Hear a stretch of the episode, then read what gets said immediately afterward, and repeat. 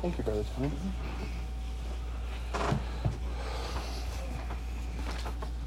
It's good to see us this evening. I meant to mention this morning, but we're glad to have you guys back with us. Yes. After all your travels and sickness, and we're glad to be here. Just don't leave us again. I'm so proud. Proud to be here.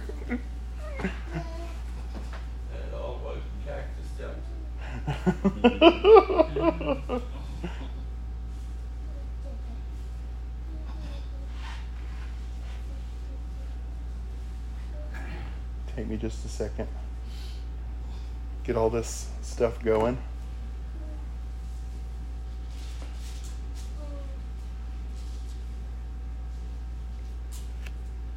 I'm not going to start it just yet.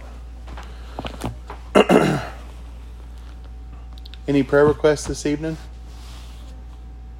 I know, remember, Sister Barbara, Sister Andy, still praying for you guys, of course, always. It's important for us to pray for one another. Cody and Brianna and Zoe are doing better. Looked like Cody sounded much better than I thought he was. Yesterday when I saw him.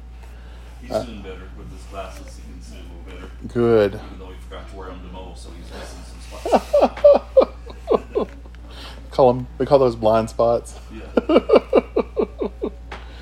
Well, it certainly was good to see him yesterday. Continue to remember, of course, Sister Judy Byers. Sister Paula Dovers did get to go home yesterday, I believe, and said she was doing well. She's got another surgery and I think some more rehab to do with her foot. She's had quite a bit of difficulties with her foot, so can remember her. She's got a long road. And I failed to mention this, but Brother Stan, who is pastor there at Traskwood, Allen, he asked for prayers this week. A number of their members have struggled. There's Dale Beck. I don't know if you guys have met Dale Beck, but he's got a beautiful singing voice. I've known him for many, many years, and he is, I found him collapsed in their garden a couple weeks ago. He got too hot. He's had a horrible battle with cancer. Not to mention he had an eye injury from his wife mowing, and it flung something at him in the eye. He had to have lost quite a bit of his vision. So he's had quite a few health struggles. So he's recovering, doing better. Brother Frankie, one of their deacons I've known for many years, he's dear sweet brother, has been having some health issues. I think he and his wife had COVID recently, and it hit them pretty hard. So remember their church there. Remember Addie, of course, as she continues to go through her treatments. I didn't fail to check on Rhonda this morning. I thought about that just before I came over here. I said I didn't check on Rhonda today, so I'll text her and check on her after services. Continue to remember Andy's friend Kathy, who she's asked prayer for. Remember my mother-in-law Stacy Carl. Remember Allen. Is it your cousin? James Allen. James Allen, who had a reaction to that anesthesia yesterday, and this was a Friday, Tuesday. I just didn't get the text out. Oh goodness! So pray for him. He'll have surgery hopefully in 2 weeks. Yeah, 2 weeks. So remember him and his family. Continue to remember the church in New Macedonia, who they've asked prayers of us. Remember Ruthie Beeman. Remember our visitors Kathy and Fred. I've kind of enjoyed quite a bit of texting back and forth with Kathy. They're just a sweet couple. Are they going back? No, they're still here, and they're going to be here probably for a little while longer. So she said that she texted me this morning and mentioned that they weren't going to be able to make it today. Their son and daughter-in-law is doing some home repairs, and said that they needed them today, but said they planned on being here next Sunday. So remember them. They've been an absolute blessing. Continue to remember Grandma June. I think she's trying to recover. I don't know if she got back in her home or not. I meant to ask, Karen this morning. Continue to remember one of my coworkers, April Morris, who has, they think she has skin cancer. She's got to have some procedures coming up, so remember her. Remember Heather Martin and her family. Continue to remember them. Remember Brother Chris and Sister Julie Budd. They're coming. They're from Lancaster there in California, and they're going to be coming to visit us on the 24th. And I meant to mention that this morning to see if the church wanted to do a special something on that Wednesday night, whether it's get together for dinner or have a special service that evening, what we wanted to do. So be thinking about that. We've got some time before then, so I can bring it up next Sunday. Continue to remember Donna and her health issues. Remember, I mentioned Brother Darrell Ellis and the church in Hawaii. Brother Darrell was a pastor there at the Nonami Church on the Big Island, and he stepped down, and he's moving back to Arkansas. So remember his family and the church there as they call a pastor. Brother Dan Atkins is, I think, still doing some recovery, but he's doing better. So remember him. Remember, I mentioned last weekend Caleb Huss. He's a his mom and dad are members there at the church there in Garnett, where you met Brother Ford from, and he's a fairly young baby, and he's been in the hospital with high fevers. He did get discharged. He is home, and he is doing much better. So remember their family. Trying to think if there's anybody else I missed. Remember those of our loved ones that we want. We have a desire that they come to serve the Lord. Continue to remember Megan Mosier. That's a friend of Teresa. She is doing somewhat better. I think Teresa mentioned last time she was here. So remember her. And remember Joe's upcoming procedure on the 15th. Pray that all goes well for that. And any other prayer requests? Remember Priscilla and them. Yeah, all their struggles there. Well, and I start back to work tomorrow, so I'm kind of dreading that. What? Yeah, let's pray for the people that you'll be working with. Right. Tony's going to be like, you're starting a whole new job again.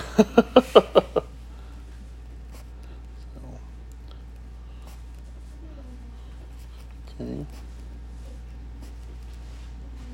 But thank the Lord, all that stuff's behind you.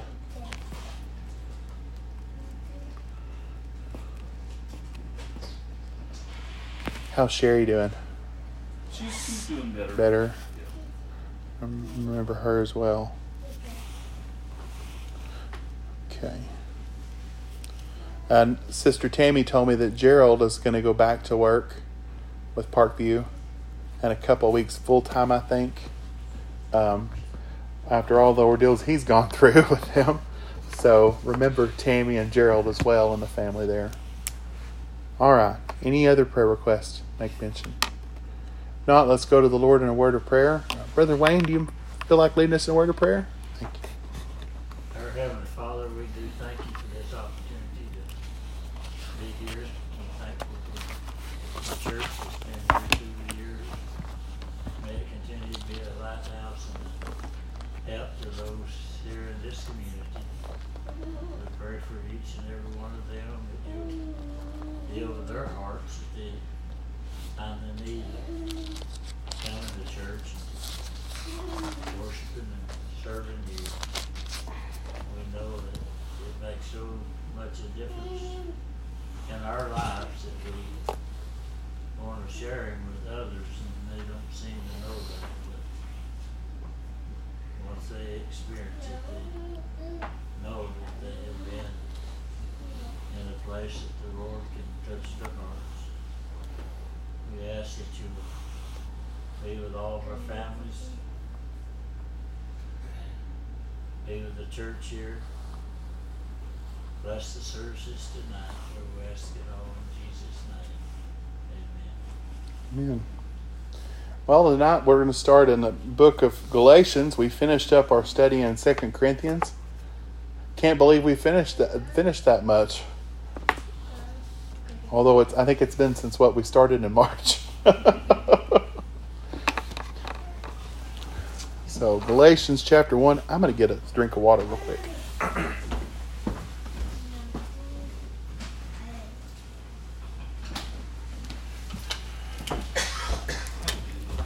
I'll say a year later, I'm doing a lot better with my vocal cords. Although we've had more humidity this summer than we're used to, so.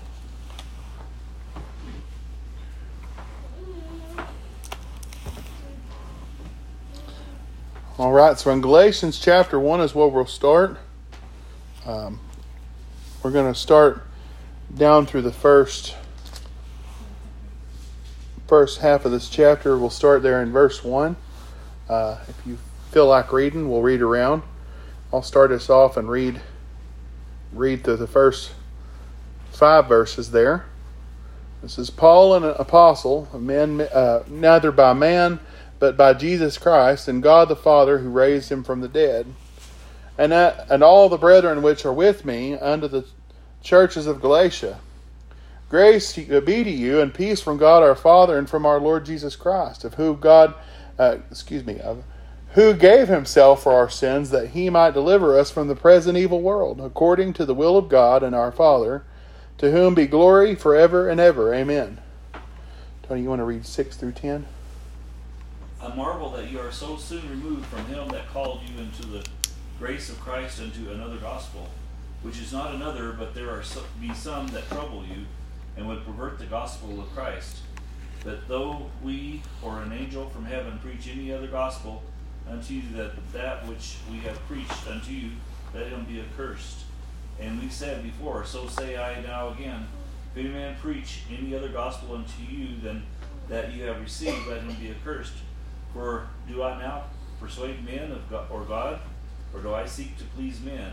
For if I yet please men, I should not be the servant of Christ. But I certify you, brethren, that the gospel which was preached to me is not of man. For I neither received it of man, neither was I taught, but by the revelation of Jesus Christ. For ye have heard of my conversion in times past in the Jews' religion, how that beyond measure I persecuted the church of God and wasted it, and profited in the Jews' religion above many my equals in my own nation, being more exceedingly zealous of the traditions of the fathers. One more. But when it pleased God, who separated me from my mother's womb, and call me by his grace. Okay. Wayne, you feel like reading 16 through 20? Sure. Is it 15? 16. To reveal his son in me, that I might preach him among the heathen. Immediately I conferred not with flesh and blood. In other words, the person. Mm-hmm. Neither went I up to Jerusalem to them, which were apostles before me. But I went into Arabia, at the desert area, and returned again unto Damascus.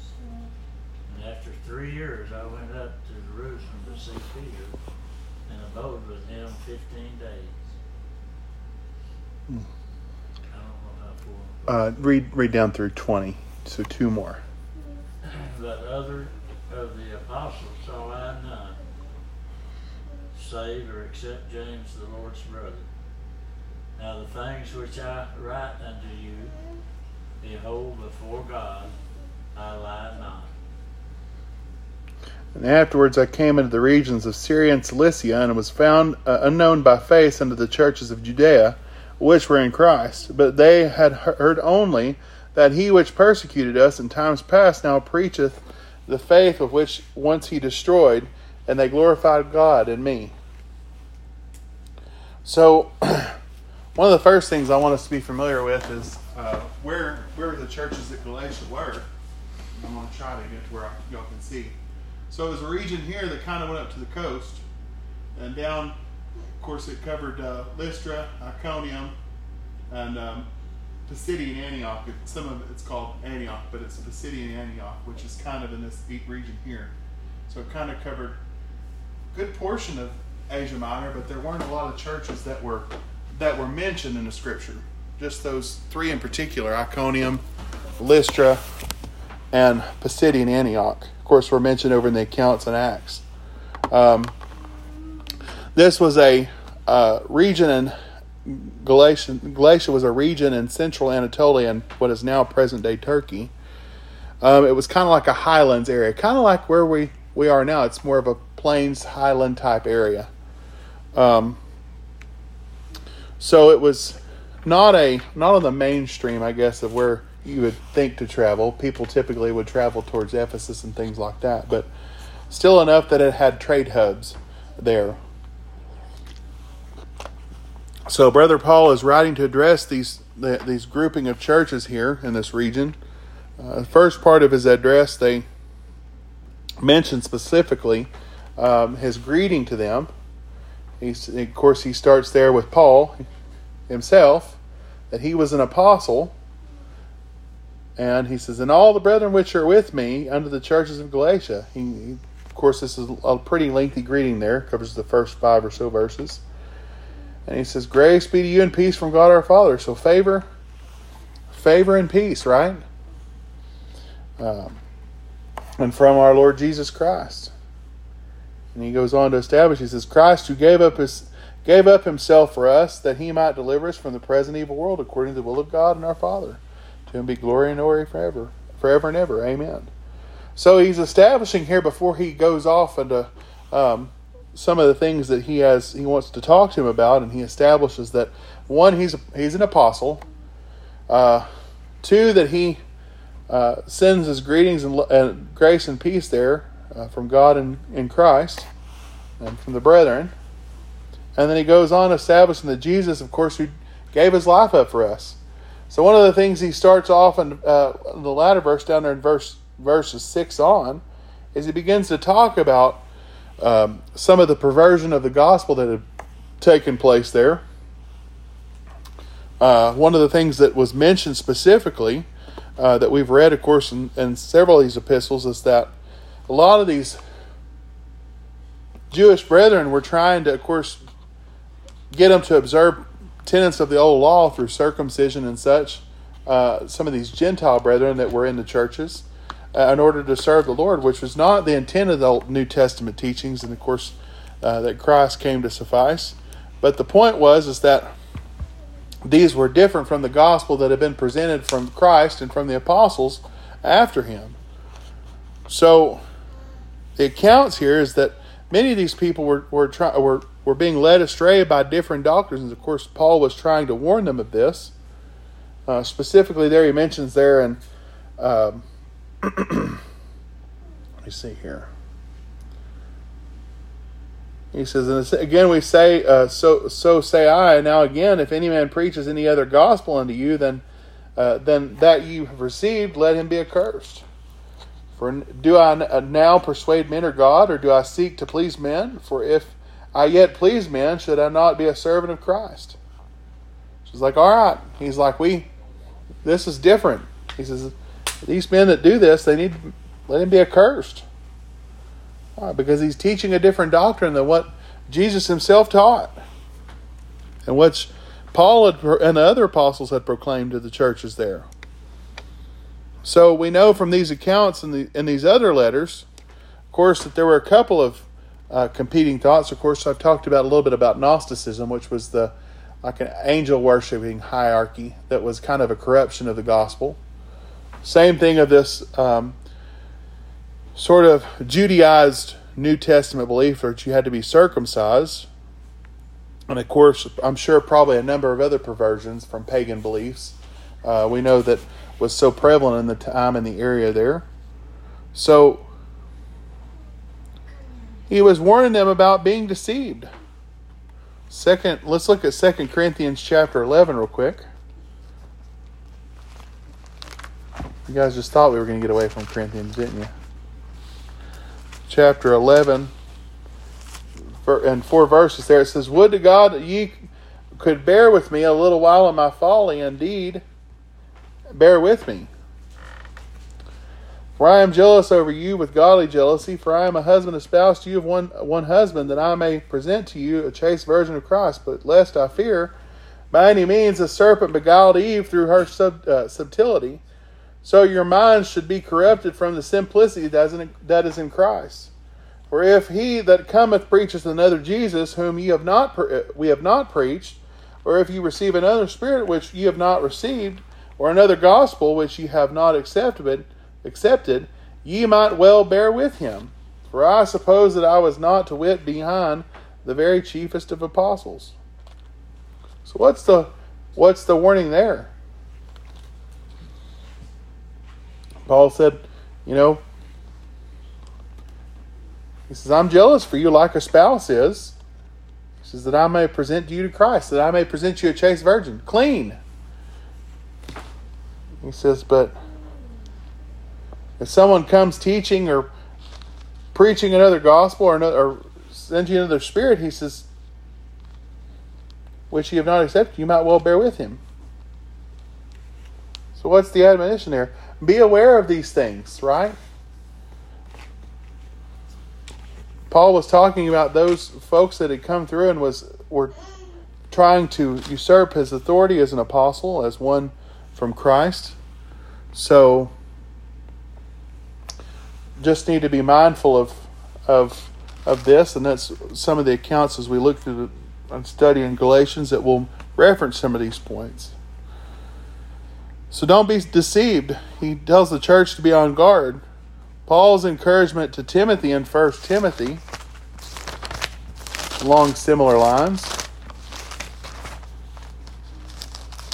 1 Timothy chapter 1 and verse 3.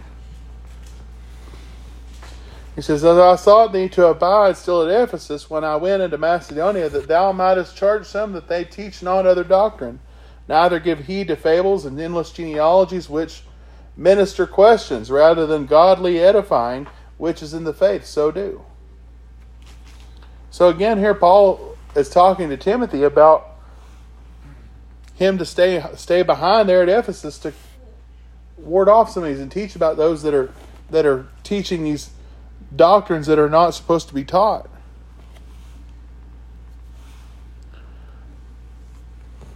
We know this particular point in these letters that were written. The churches were very, very young, and they weren't well grounded in the Scripture and in the teachings of Christ. Of course, we know, and we've talked about this in previous studies, that at this particular time there wasn't a written word like we have now.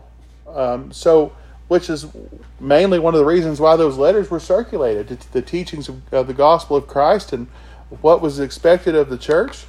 That was exactly what the apostles were commissioned to do, was to teach and to show the early church what they were to do according to the gospel of Christ.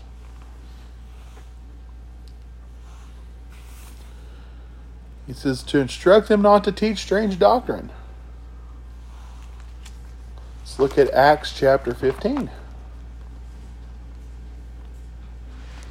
Such an occurrence where some contrary doctrine was being taught, and there was some charges brought against, I think it was Paul and Barnabas there, Acts 15, verse 23.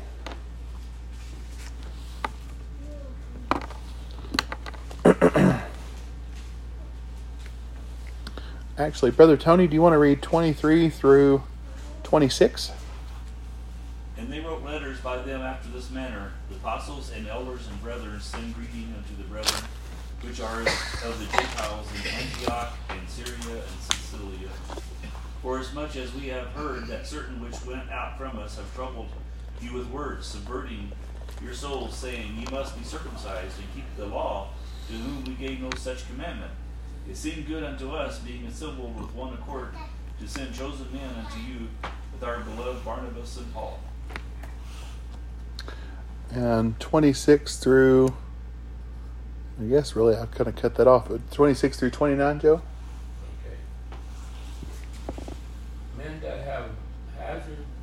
lives for the name of our Lord Jesus Christ. We have sent therefore Judas and Silas, who shall also tell you the same thing from us. For it seemed good to the Holy Ghost and to us to lay hands on lay upon you no greater burden than those necessary things, that you abstain from meats offered to idols, and from blood, and from things strangled, and from fornication, for which if you keep yourselves, you shall do well. Fare you well. Go ahead and read 30. Did you bring the dapper bag? No. I think it's in the classroom. Yeah, I thought about that. I don't. She have a mess? Yes. Uh-oh. Yeah. Okay. Yeah, I think there's a dress and there's a dress in there and some diapers and wipes. It should be in the classroom there. Thank you. Sorry about that. I lost my spot there for a minute. So here in this account in Acts, he's talking about the account of teachings which led to some difficulties amongst the church there, where he started there. He says, and they wrote, it's talking here, what we read is about the letters that they had wrote in response to those teachings. So the council at Jerusalem, hearing these teachings, wrote, of course they convened and I guess recalled Paul on them and made a decision regarding what the teachings were. And then, of course, what happened there? They wrote this response and they sent them back and said, okay, this is what we've come up with. He says, then they wrote the letters by them after the manner that the apostles and elders and brethren and send greetings unto the brethren of the Gentiles in Antioch, Syria, and Cilicia.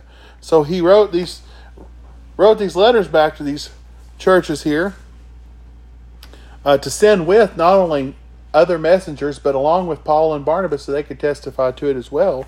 And have witness as to what the council there at Jerusalem decided. He says, for as much as we have heard, as certain with which we went out from us have troubled you with words, subverting your souls, saying that ye be circumcised and keep the law, to whom we gave no such commandment. So the commandment and the teaching was that they were concerned that they needed to continue to circumcise. And of course that wasn't the teaching of the gospel.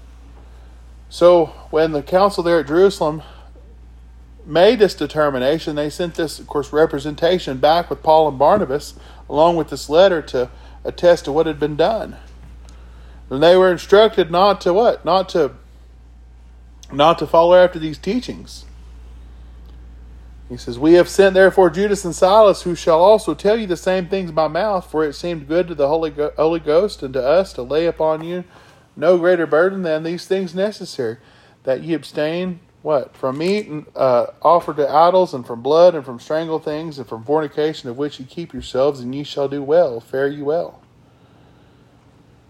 So when they dismissed, they went to Antioch, and when they had gathered the multitude together, they delivered the epistle. Goes on the accounting there about what happened afterwards, which we don't have time to go through. But the same thing you see. They were discouraging them from teaching other doctrines or other commandments that weren't proclaimed by the Lord or by taught by any of the apostles also. So, and afterwards you see kind of a little bit of a revival there a little bit. Some excitement there in their journeys. And their encouragement wasn't to beat these people up, but they wanted them to understand that the Scripture taught very specifically regarding these things.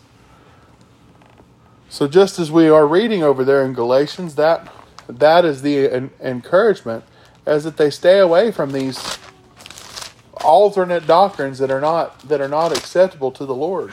They not be misled into error there.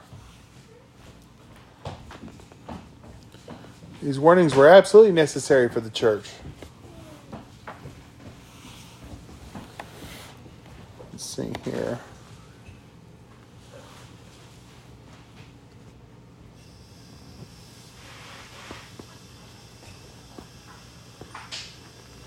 So, let's go back over to Galatians chapter 1 again.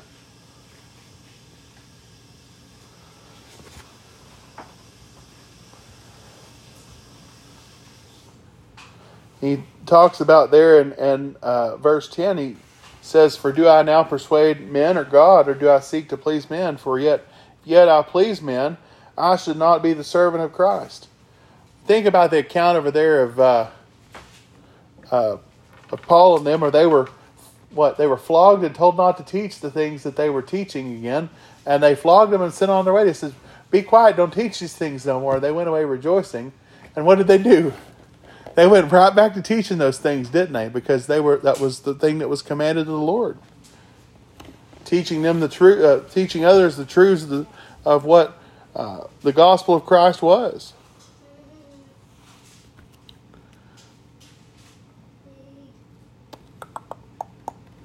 Let's look at Romans chapter 16.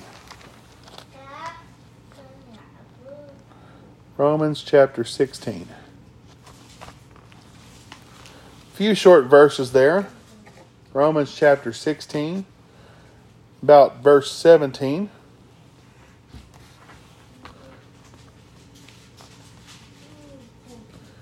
So I'll read the first two verses, and I'll have Brother Wayne, if you will, read 19 and 20. So I'll start us off in 17. It says, "Now I beseech you, brethren, mark them which cause divisions and offense contrary to the doctrine which ye have learned, and avoid them.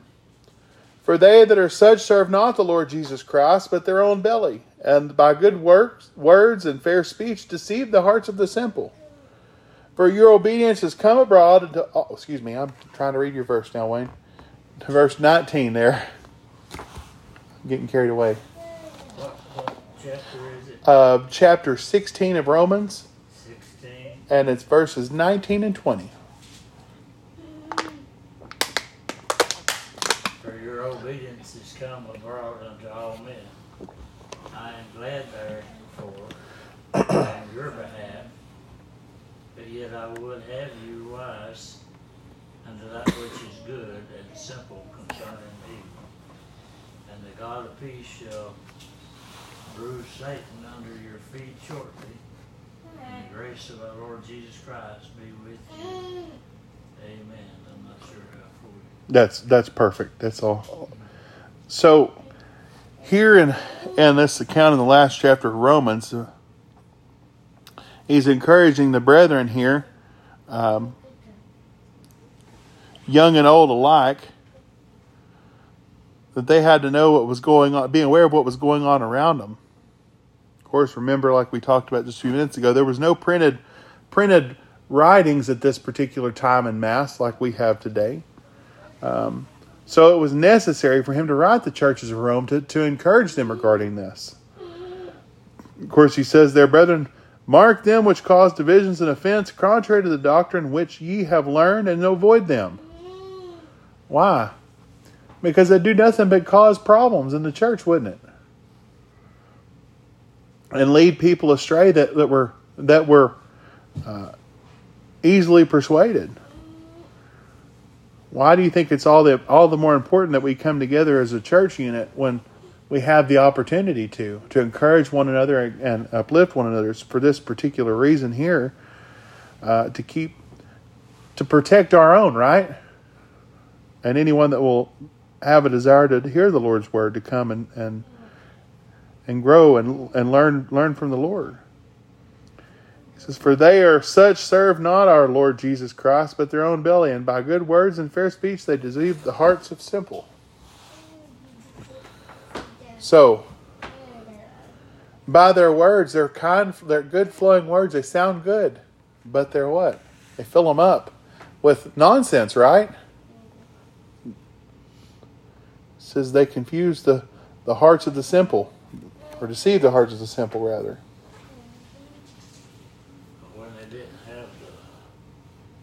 Scriptures like we have, it would be easy to do that. You could twist a word here or there by hearing, knowingly or unknowingly sometimes. That's why it's all the more important for us to be acquainted with the Scriptures, isn't it? Yeah. I think that's one of the reasons why that the Lord set the church up the way he did, because it's easy to twist and manipulate those words. I'm thankful we have the written word as we do. Not that it makes us any better than them that didn't have it. People think to be easily persuaded. Yeah, persuaded and changed into the areas that God never intended for us to go. Amen. It's kind of the same way with we talk about end times. You know, it's hard to understand. It's difficulty understanding sometimes. I know I do. I struggle with it as well.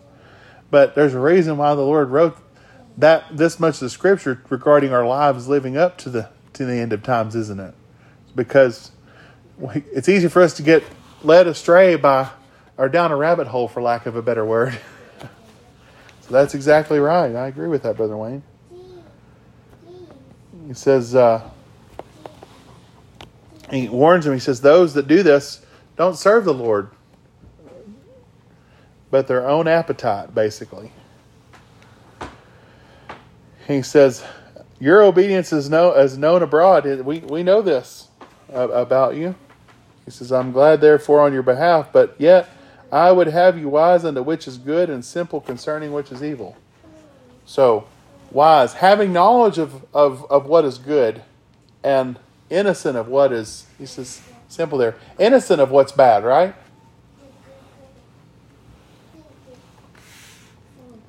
And then he goes on there, he says, the God of peace shall bruise Satan underfoot shortly. The grace of our Lord Jesus Christ be with you. Amen. We know, particularly regarding the writings of Paul and some of these other apostles dating at this time, that it was getting close to the Roman Empire, towards the end of the Roman Empire, and kind of seeking that these abominations that had been done and this watering down of the word, those things would soon come to an end, or the conflicts that they faced would soon end. Some instances, I think here, he was also talking about reaching the end of our life, when those things will soon be dealt with, basically. So nonetheless, he says, you know, the Lord will put Satan under subjection. He says, the favor of the Lord be with you.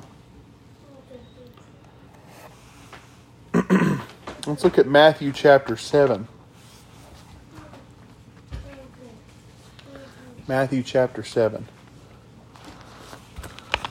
I honestly don't think we'll get through the end of this chapter tonight.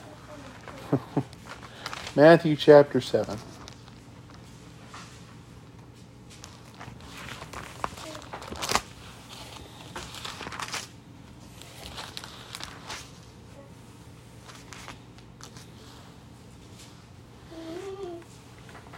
Read verses 13 through 23 there. So there's about 10 verses. So about 3 apiece. Brother Tony, you want to start us off there in verse 13? 7:13? Yes, sir. Enter ye in the straight gate, for wide is the gate and broad is the way that leadeth to destruction, and many be there which go in thereat. Because straight is the gate, and narrow is the way which leadeth unto life, and few there be that find it. Beware of false prophets, which come to you in sheep's clothing, but inwardly they are ravening wolves. 16 through 18. You should know them by their fruits. Do men gather grapes of thorns, or figs of thistles? Even so, every good tree brings forth good fruit, but a corrupt tree brings forth evil fruit. A good tree cannot bring forth evil fruit, neither can a corrupt tree bring forth good fruit. When you read 19 through 21.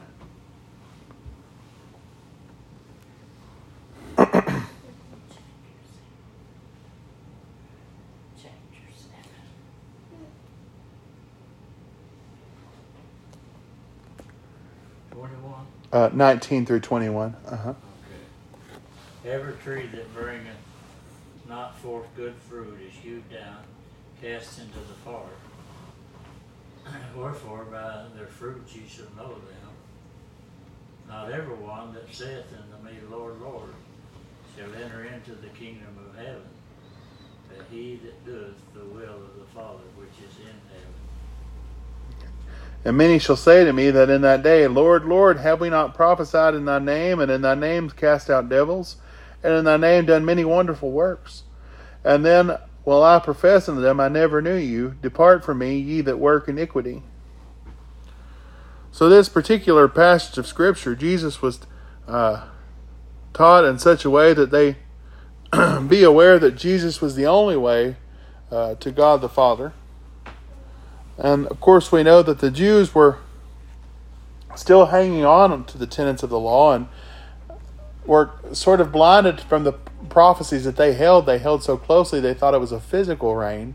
And it wasn't going to be a physical reign, but Christ had come to establish an even better representation of the kingdom of God.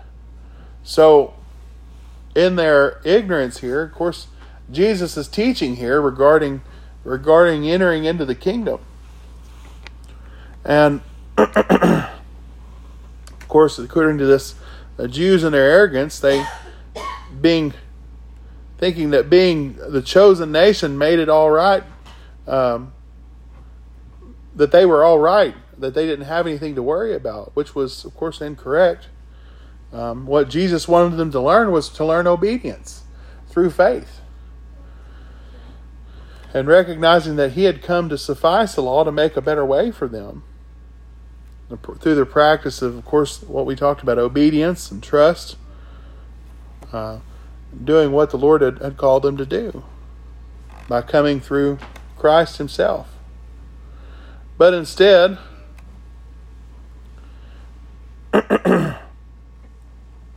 some thought to, of course, through our accounts that we read here, thought to pervert the gospel. Of course, Jesus taught there. He says, it's difficult. He says, broad is the gate. What do you say? Broad is the way, wide is the gate, which leads to destruction, and many there be which go in thereat. So, again, we have that Jesus was talking about it. It's pretty easy to go the easy way, isn't it?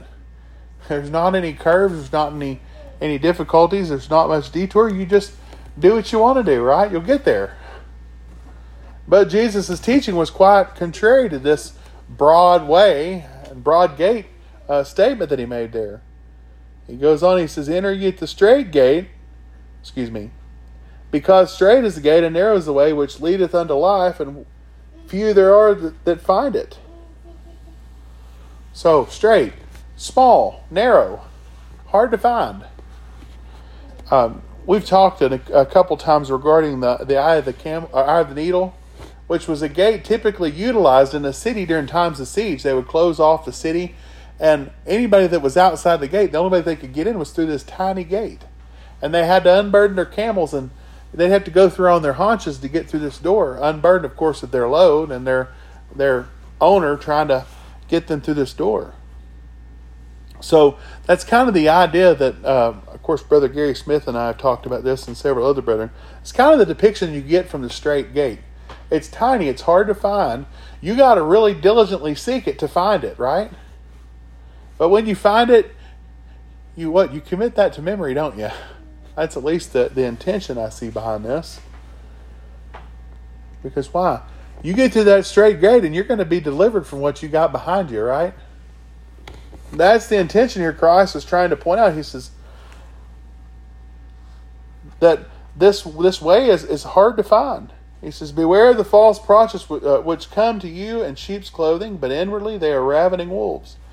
You know them by their fruits, and do men gather graves of thorns and figs of thistles? So he's talking here about these teachings that are contrary to the gospel here, the perverting of the gospel. He says, no such thing will accomplish serving the Lord through these contrary gospels, right? They seek to deceive and to manipulate and to defraud the Lord of what? a victory. But, of course, like Satan has just a temporary amount of authority, doesn't he? So just as these men seek to deceive others, their reign will be short-lived, won't it? Even today, we see the same thing. Most of the time, people that are given to deception or causing problems, they don't last very long, do they? They typically get found out for the frauds that they are.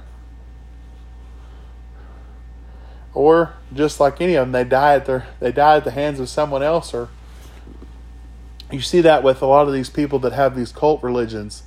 Typically, they start out something innocent, and they morph into something far more sinister, like those people that drank the Kool-Aid and died. There wasn't any deliverance from that, was there? They died holding on to that belief, and what do they get for it? That's sad. Jesus preaches a different gospel that's a true and living way that doesn't lead to things like this, these disappointments. So, back over to Galatians chapter 1, and we'll close. I won't be able to finish what we've...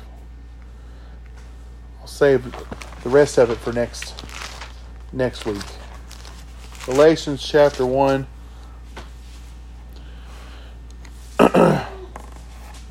Back over there, he says, verse 9, he says, "As we said before, so I say now again, if any man preach to you any other gospel unto you than that ye have received, let him be accursed.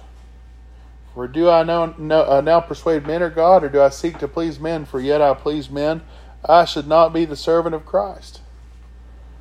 So Paul said, let these men be accursed. He says, if they come teaching this other gospel, he says, did I come to please men? No, that's not the case. I didn't come to please men, but I came to please God. Of course, as we get down into next week, he starts to talk a little bit about his conversion there, beyond this point. After he, of course, presents these warnings there in the first 5 verses, that greeting, and then, of course, the verses 5 through 10, he talks about the perversion of the gospel. These are things which the churches at that time needed to be aware of. Of course, particularly the church at Galatians was dealing with some difficulties in their midst. He says, "You've left. You're looking after these things. You don't need to be caught up in these things." So next week we'll start there. We'll pick up there in verse 11 of chapter 1, and we'll hopefully finish out the rest of that chapter. So any questions or comments? Parting shots? So I hope that you guys get something out of this, and as much as I do. I enjoy reading through this and studying it and seeing where the correlation is in the scripture. It's good stuff. So, well, thank you for your attention. We'll all stand to be dismissed.